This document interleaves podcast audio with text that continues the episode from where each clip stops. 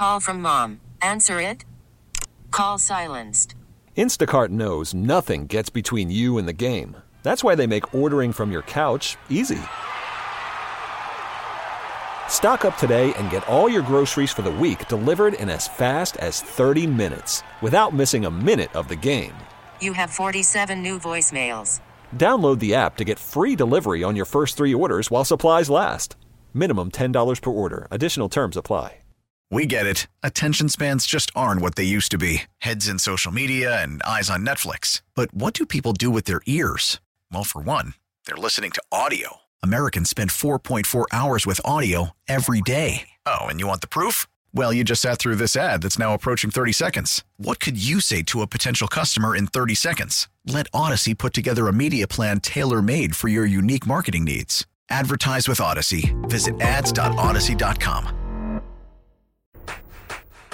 Now it's time for Inside the Clubhouse, a show dedicated to the Chicago baseball fan, featuring the best Chicago baseball conversation as well as the big MLB topics, along with the biggest names, greatest guests, and listener interaction. Starring score baseball insider Bruce Levine and Matt Spiegel. It all starts right here, right now on Sports Radio 670 The Score and 670thescore.com, Chicago's sports station.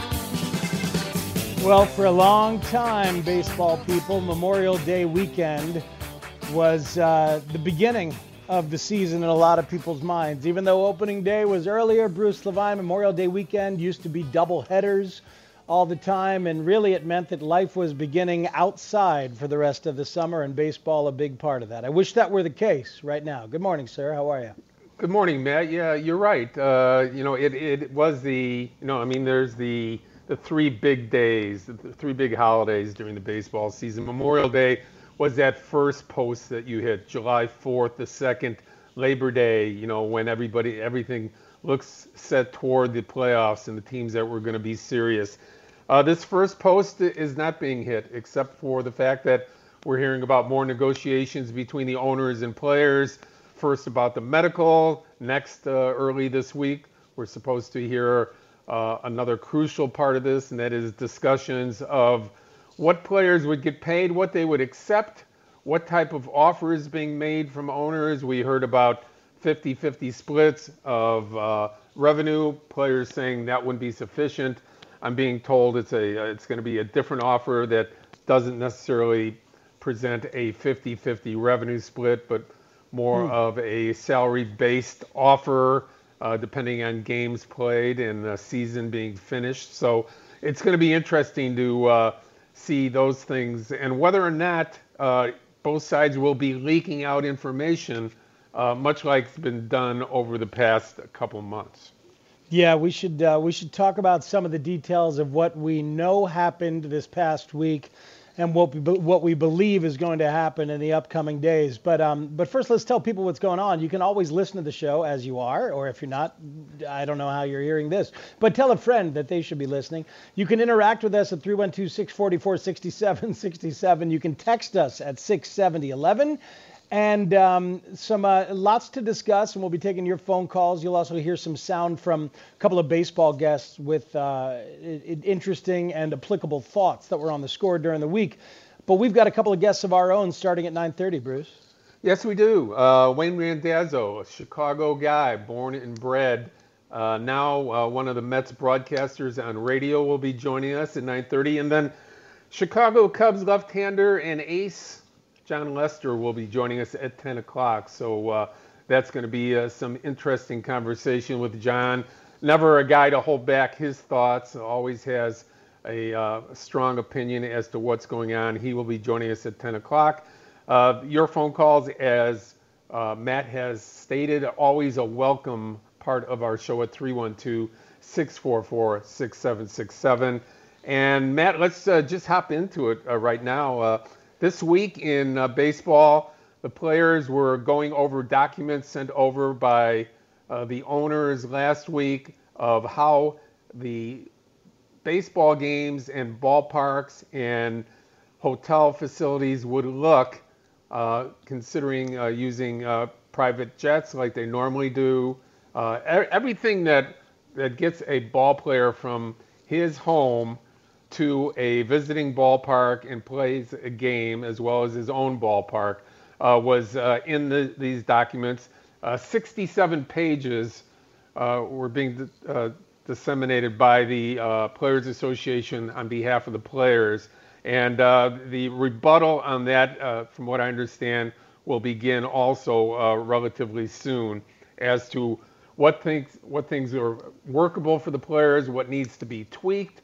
Uh, again, people should understand, and I don't know, Matt, if they do, that these are negotiations beginning. So when when the owners offer a plan to the players, like this 67-page manuscript about how uh, social distancing and medical will work for the players, it's it's a proposed p- plan, and it's been worked uh, in depth for many, many uh, hours by medical people, science people, baseball people, but it's only a negotiation.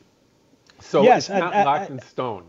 No, not, not at all. Um, and, and, apparently, from, from what I've heard, Bruce, it was taken in good faith by the players and by the ball clubs as a first draft, as like here is your 67 page first draft, and it's it was incredibly thorough.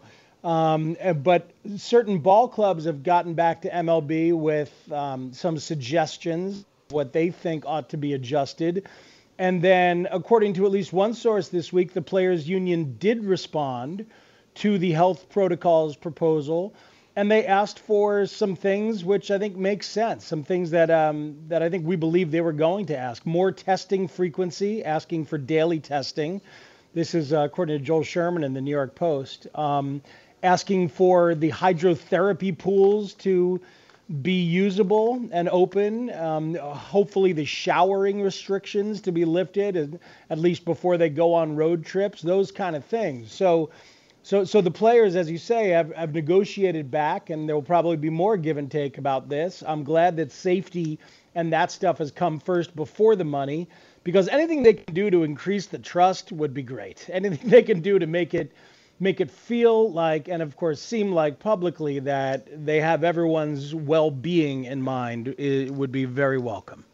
Well, and it, when you talk about well-being, Matt, I'll, I'll, I'll, address this question to you, and that is, uh, if you know that uh, athletes or baseball players are getting preferential testing and extra testing and more medical than the average public people are, are you okay with that? Uh, it's it's a big ask. It's a big ask, isn't it? Because it, it, it's a big ask. Are you okay with it, Bruce? No, I well, thanks for throwing it back to me, Matt. It's a, that's that's that shows your experience in this field. It was, I, I, I, I don't, I don't know if I'm okay with that, and I don't know if that's the plan. So, you know, this is this is our perception that uh, yeah. Major League Baseball's uh, union is going to ask for extra testing. Will that be available to uh, to you and to your family and your loved ones, uh, the same it would be to Major League Baseball? Or is this an acceptable exception hmm. for sports to return, knowing uh, and the public knowing that this is an entertainment forum, an important one, and that uh, they want not only athletes to uh, be there and in, entertaining them, but also be healthy. Uh, is is that an would that be an acceptable exception? And I I really go up and back on that because we all desperately want our sports back. We want it to be healthy. Mm-hmm. We want these guys to be in great condition. It's a sport where fans want to come back and be able to watch it. And in order for that to happen, we have to first ensure the health of the athletes and the people that are going to be in the arena. Yeah, well, well this is why I'm fascinated by one of the measures that's in there is that the tests that MLB plans to use – is the saliva test, not the swab test, which most people are familiar with, where the cotton swab goes up the nose, but the saliva test, which, as of the last science that I read, is not quite up to speed yet. But MLB is investing in the production and testing of those tests and then would be investing in the in in the the production of them so they would have enough and that would actually be doing some good towards society at large if they can further the saliva test and make that more available. Then they wouldn't be taking tests away from the hospitals that have to ration them at this and that kind of thing. So as MLB works with the anti-doping lab in Salt Lake City and does this, that to me would be a big, big deal if they can uh, make the saliva test what they use. And we also know that MLB uh, employees were tested uh, earlier, in, back in April, and that uh, many tests were done uh, to make sure that everybody was uh, was well and safe. But again, uh, the issue of uh, the public getting the same uh, chances that the sports players and in this case mm-hmm. baseball players would uh, is a uh, you know that that is a hot topic and and it's and it's as you as you informed me by throwing it back at me there's no easy answer to that you know there i mean you, you folks can, you folks can, i'm not going to live with i'm not going to live yeah, that one down for a while and i should you, you can folks. well no but i mean you, you were right you know your perception of answering that was yeah. hey this is uh, this is not an easy. There's no easy answer on this, you know. So from from all of that, I would have to say that um, you know that was the proper answer because you need more time to think about an answer like that. It, there's no there's no right or wrong to that answer well, right away. Well, here's the deal, Bruce. We, we've we've had to become not just economists and negotiation experts. I mean, last week you and I spent the better part of two hours dissecting the financials, and we could again. I, I you know, we, we've worked hard to try and understand this stuff, right? Now we're, of course, amateur epidemiologists, right? And now, now I, I, I mean, I know a tremendous amount about the safety and, and protocols.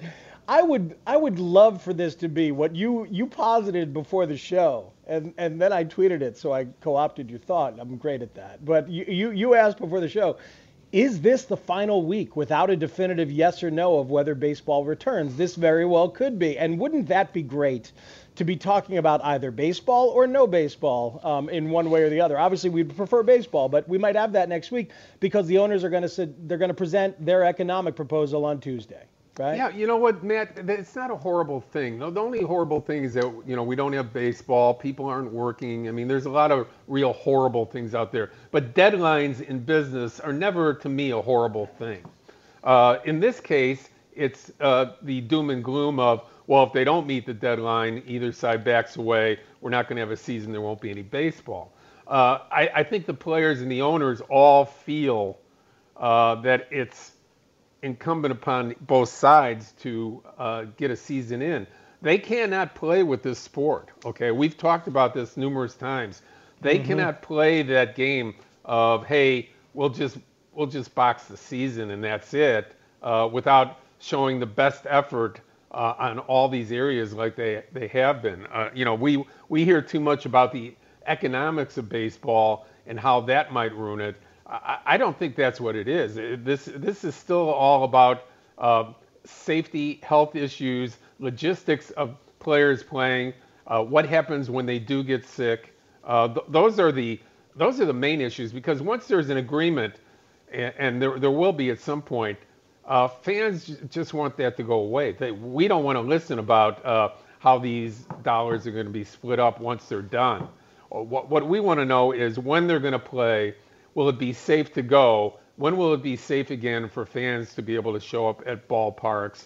And uh, will we have a sport that is viable uh, for the next three months without interruption?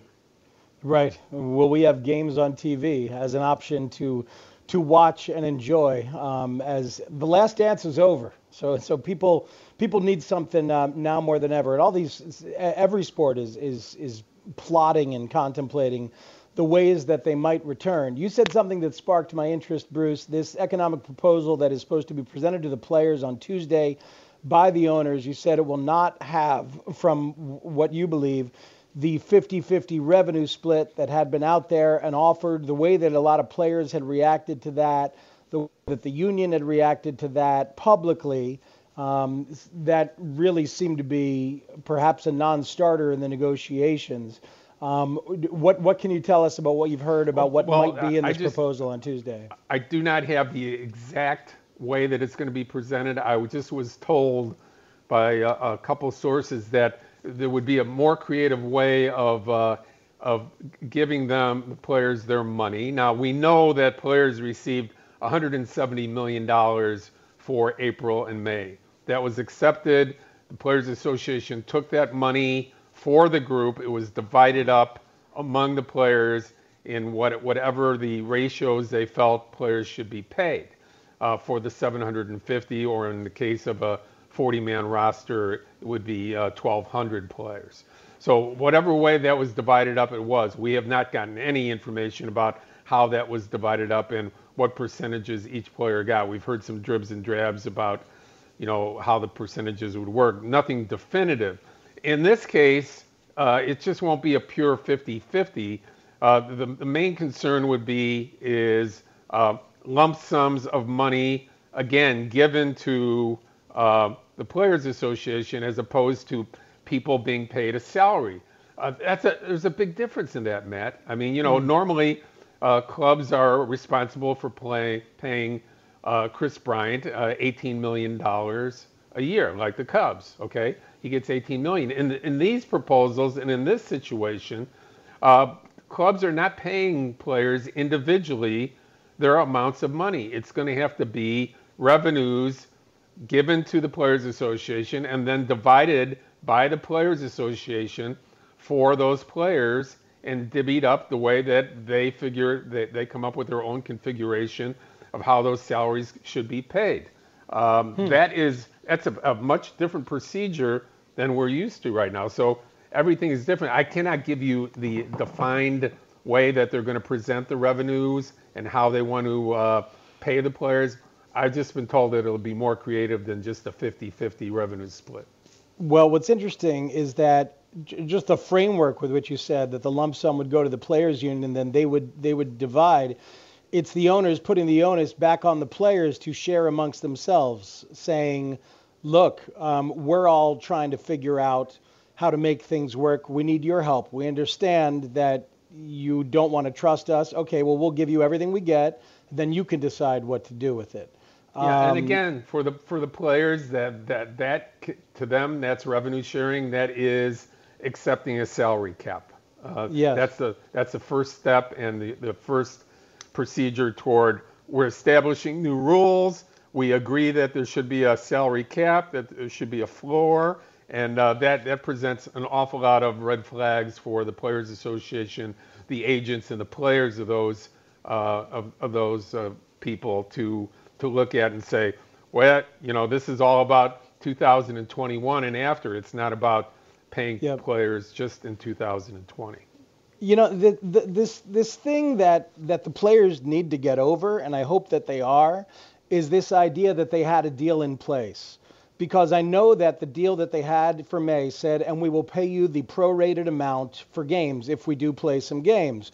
But there was a very clear, what I've seen categorized as, quote, clear as day, unquote, the clause in there that if they're going to play games without fans, that would fall under the reasonable um, realm of reopening the conversation because that changes the revenue so dramatically. So uh, the players and the union and Scott Boras and others have been so full of strong bluster about we have a deal. We, we don't need to talk. No, you do mm-hmm. need to talk. It's right well, there in the agreement that you made. They need to get over that part of it.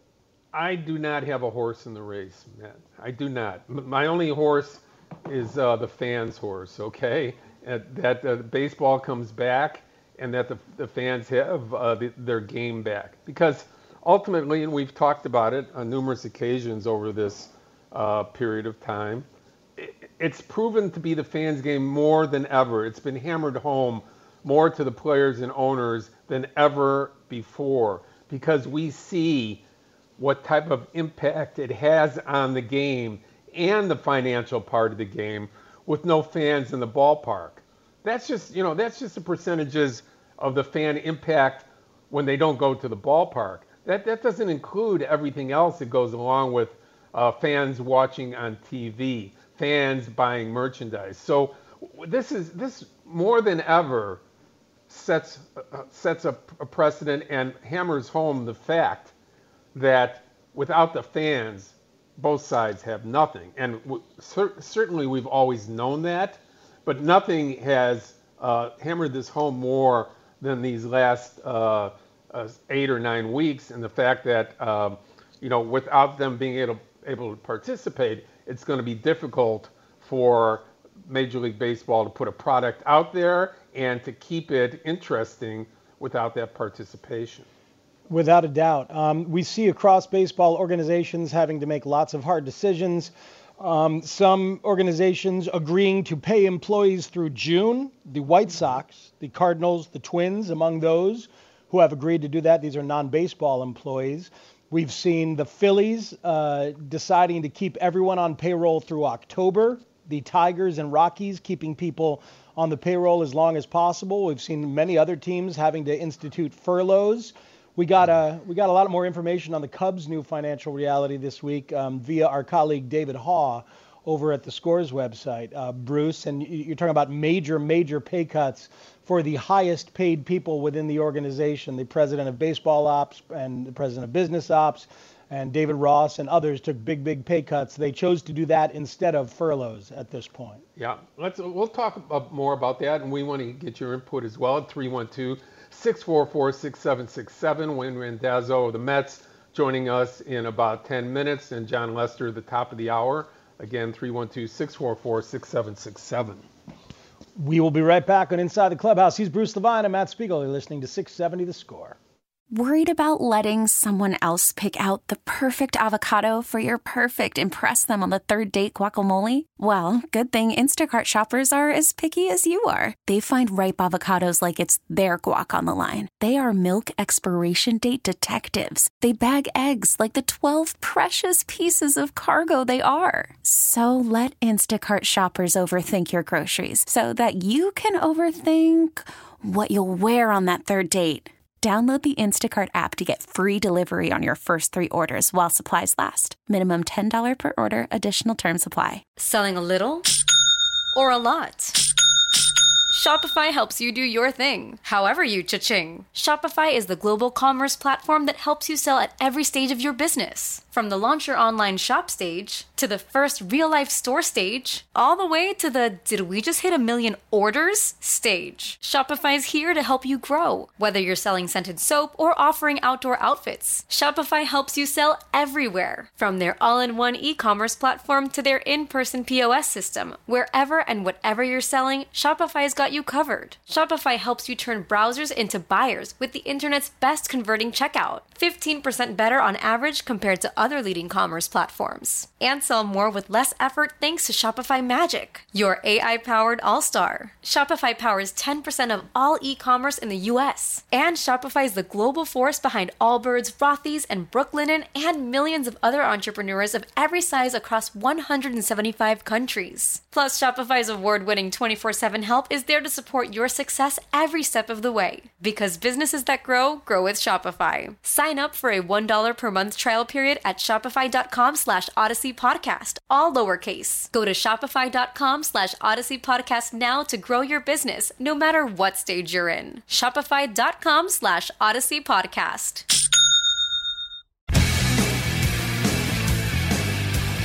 Welcome back to Inside the Clubhouse on 670 The Score. I'm Matt Spiegel. He's Bruce Levine. Uh, Bruce, as mentioned, our colleague David Haugh wrote about the Cubs' new financial reality. A lot of details in there. What jumped out uh, to you that we should share with the listeners?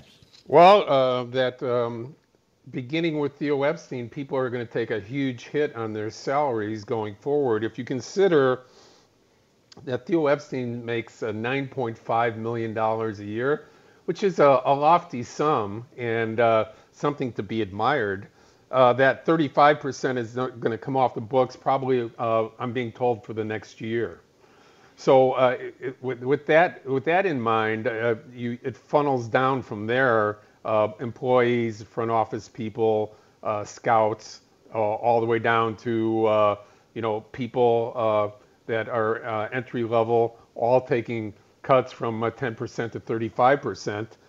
that's that's pretty significant, and it's and it shows you uh, the reality of the baseball world and the sports world and where we're at right now. And uh, this is a uh, th- this is a, a, very decisive thing that Tom Ricketts has done to not just address this for the next month or uh, six weeks, but to, to take a long-term look at this and say, you know what, folks, so this is going to be a, for the next year. Last week, Bruce, we talked a lot about the revenue sharing that usually goes on between the teams because there's the big five or six that make a ton on day of game revenue, and then a lot of the others that make much less. And I appreciated the context from David that the Tampa Rays have game day revenues that hover around 25%. The league average is around 39%. Tom Ricketts had said in that um, Zoom call with season ticket holders last week that theirs, the Cubs, is around 70% from game day revenue. And one of the few publicly held franchises, the Braves, their company, Liber- Liberty Media, had to make it public. And apparently their revenue was 63% attributed to game day revenue. They were 12th in MLB attendance.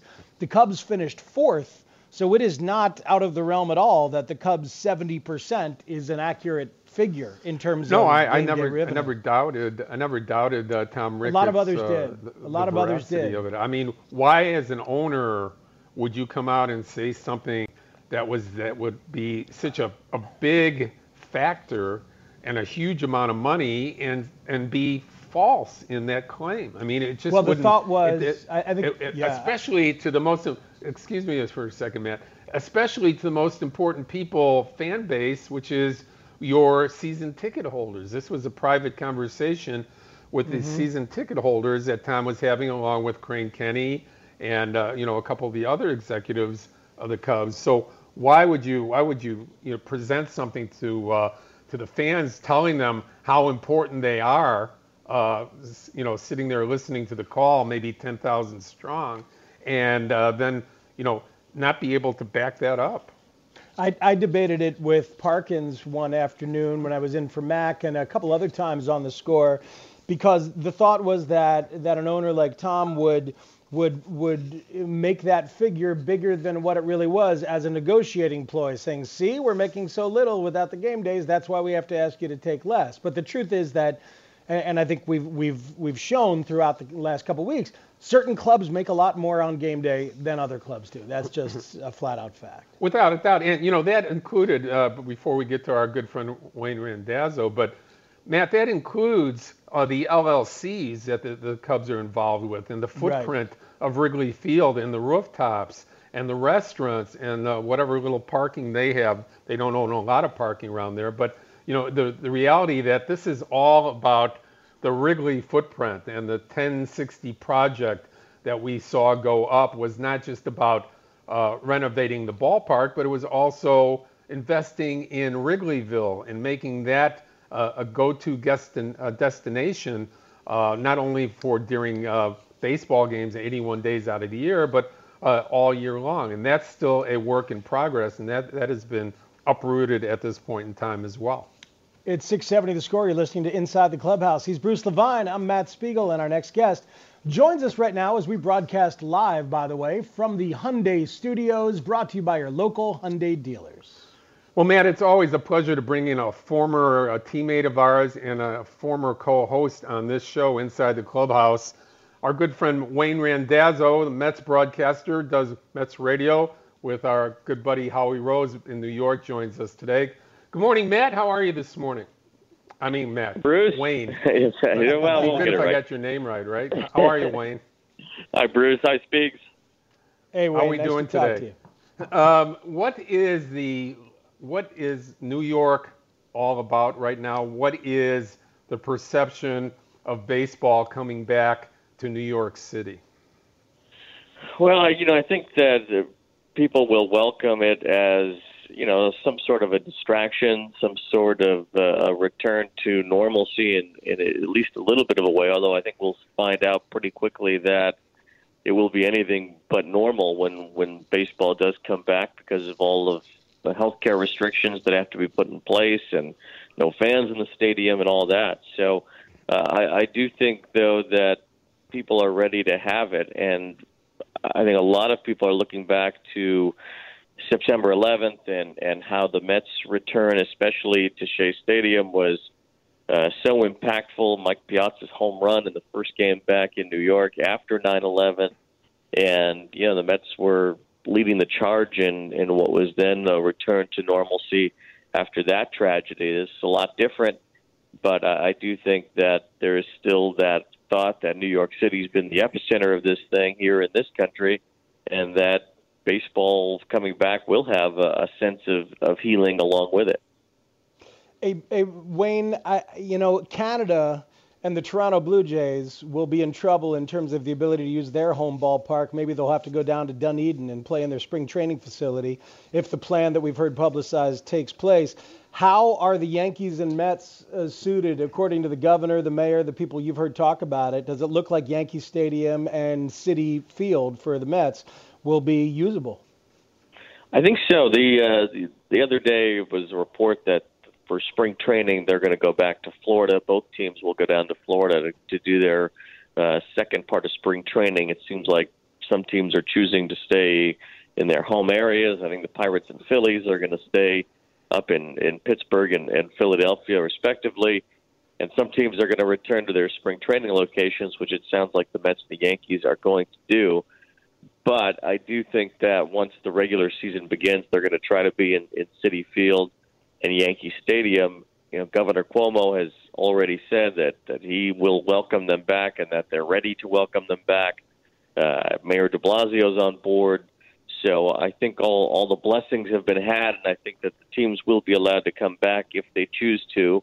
Uh, you know, I know some of the thought process here behind having the teams play in their own stadiums as opposed to their spring training facilities is because of all the signage. That at least there will still be some money coming in for advertisements for having the signs in their ballparks up instead of being in their spring training facilities. So I'm sure, as far as revenue is concerned, these teams do prefer to be in their home stadiums, even if there's no fans. Wayne Randazzo joining us, uh, the Mets broadcaster, obviously a great Chicagoan and uh, former teammate of ours on Inside the Clubhouse. And Wayne, uh, broadcasting itself may uh, be uh, the ultimate challenge for the broadcasters who've done these games for uh, decades and years, and uh, you know all the the facts about uh, being a TV, but more more importantly, maybe in this case, radio broadcaster, and whether or not radio broadcasters will be able to travel, TV broadcasters able to travel. Uh, we're hearing rumblings that they probably won't be. Uh, how would that challenge impact you and Howie and every other radio broadcaster when you're you're going to be uh, possibly doing games off of a monitor uh, for an entire half season? Yeah, you know, it's, it's going to be a, a unique thing, especially even the home games, because the you know there won't be any fans there, and there won't be you know, any opportunity to to really thrive off having that enthusiasm in the crowd. So you know that's going to be an adjustment in and of itself. Now for the road games, we're talking about the possibility of either doing them in the studio at, at WCBS or still doing the games at Citi Field just because we'll have our booth and we'll have all that, and at least we'll be in a baseball stadium, even though we won't be in the same one that the Mets are playing in, and uh, trying to figure out how to do it through the monitors. Now, I, I did college baseball at the Big Ten Network, and we often did the baseball and the softball games in the studio in Chicago, watching it off of two monitors. We'd have one with the live feed and then another monitor that had all the camera angles. And I think those were four camera shows, so we had four different camera angles, so we can kind of see uh, a, a complete picture of what was going on at the stadium that we weren't at. And you know, they pumped in the nat sounds, they pumped in the crowd noise, so there was at least some some ambiance of the field in your head, and it was it was okay. You know, it wasn't it wasn't it wasn't like you couldn't see things. It wasn't like there wasn't an opportunity to you know give a true call of the game. So yeah, I think uh, I think that Howie and I will manage, and that will be fine. Well, that, that's great. Didn't realize Wayne that you have such specific experience in that realm with the Big Ten baseball and softball, and the fact that you and, and, and the Mets broadcasters have discussed these these possibilities and these options. I it sounds like you're realizing the opportunity that's there to kind of shape a broadcast and also be honest with the listeners about the reality that we're in. I think, or at viewers, I should say, or, or listeners. I, I think people are, are really responsive and receptive to the openness and the honesty of the, of the situation and a little more personality um, because of the, the awkward circumstance. Yeah, you know, I, I think that's uh, it's going to be interesting for us. And you know, it, on radio, we want to paint the picture. We want to be able to, you know, tell you how the infield is is shifted and, and tell you where the outfielders are, and, and try to paint as much of what's going on as as possible. So, you know, I'm hoping we we're able to do that. Uh, it sounds like that as far as the TV broadcasts go, that only the home TV feeds will be used. They're not going to send a road TV crew. They're not going to send uh, production truck. They're not going to send even road TV cameras. So, you know, if it's if the Cubs are playing the Cardinals, you're going to get the Cardinals feed for the Cubs TV broadcast. You know, Len and, and JD will still be the announcers, but they're going to have to go by whatever pictures the Cardinals are showing uh, in that particular game. So that that will be an adjustment in and of itself. Uh, you know, it'll be it'll be a lot different. I know last year the Mets TV set up a booth cam. You know, a lot of different broadcasts have done the booth cam where you can kind of see the reactions of the broadcasters as things are happening. I think we're going to have one in our booth this year just to just to kind of show something because there there aren't many people that are going to be in these games or in these ballparks. Yeah, I think there's going to be a limit even on game day for the employees as to how many can be there. So it uh, it's going to be different times for everybody, but I think that we'll adjust to it for the time being and and hopefully get back to what what our normal travel schedules look like and our normal broadcasts are uh, as soon as possible. Wayne, what did the Mets look like as uh, spring training closed out uh, on on March the 13th and baseball was suspended? Uh, how were they looking? What were the expectations uh, with the new manager and uh, you know some new ideas about uh, that rotation still picking up where it had left off three or four years ago. Yeah, there's a lot of optimism around the Mets. You know, even even more so offensively than than with the pitching. You know, the way Pete Alonso came along as a rookie last year, and how Jeff McNeil's been over the last year and a half uh, since his call up to the big leagues, and and how the team has really tried to create a new culture there. I mean, these guys uh, have uh, really an incredible camaraderie J.D. Davis, with Dominic Smith. So you know Michael Conforto. They they've really gelled together incredibly well, and they were excited to play for Luis Rojas, the new manager. You know, it's not uh, a familiar name, but he is certainly related to a lot of familiar names. His brother is Moises Alou. His dad is Felipe Alou. He's got this great baseball lineage. He is as, as steady and sturdy as they come. He he managed in the Mets farm system for over 10 years. He's still in just his upper 30s, still a pretty young guy for a big league manager. So they they all respect him. They've mostly played for him. A lot of guys that have come up through the farm system have already played for Luis. And you know, there's certainly a, a big difference in the managerial chair for the Mets this year. So they were looking forward to uh, to being a competitive team this year. Now in a short season, half a season, you know, I, I wonder how it's going to look if if you're a team like the Mets and you've got one enormously great pitcher in Jacob Degrom. Do you just pitch him every fifth day, no matter what? Do you skip the other guys in the rotation to make sure that that he pitches as many of these 80 games as possible? I think that's something that they need to look at, especially with Noah Syndergaard. He's not available this year. He's he's having Tommy, or he already had Tommy John surgery, so we won't see him. Zack Wheeler left in free agency, so the starting pitching might not be exactly what it was, how it's been the last few years. But I think where they are offensively, I think how they've they've built up their bullpen. They've they've added Dellin Betances, and I also think that they're one of the few National League teams suited for having a DH. They already have a plethora of position players. If Yoenis Cespedes gives them anything this year as far as an offensive player is concerned, he's the perfect DH for them. So you know, I think if if things are going to change in, in a lot of ways here, that the Mets can actually roll with the punches better than most. It's nice to talk baseball, real baseball, and to talk about what a short season might be. Let's uh, let's hope this is the last week without a definitive yes or no, and hopefully we get a yes. Thank you, Wayne.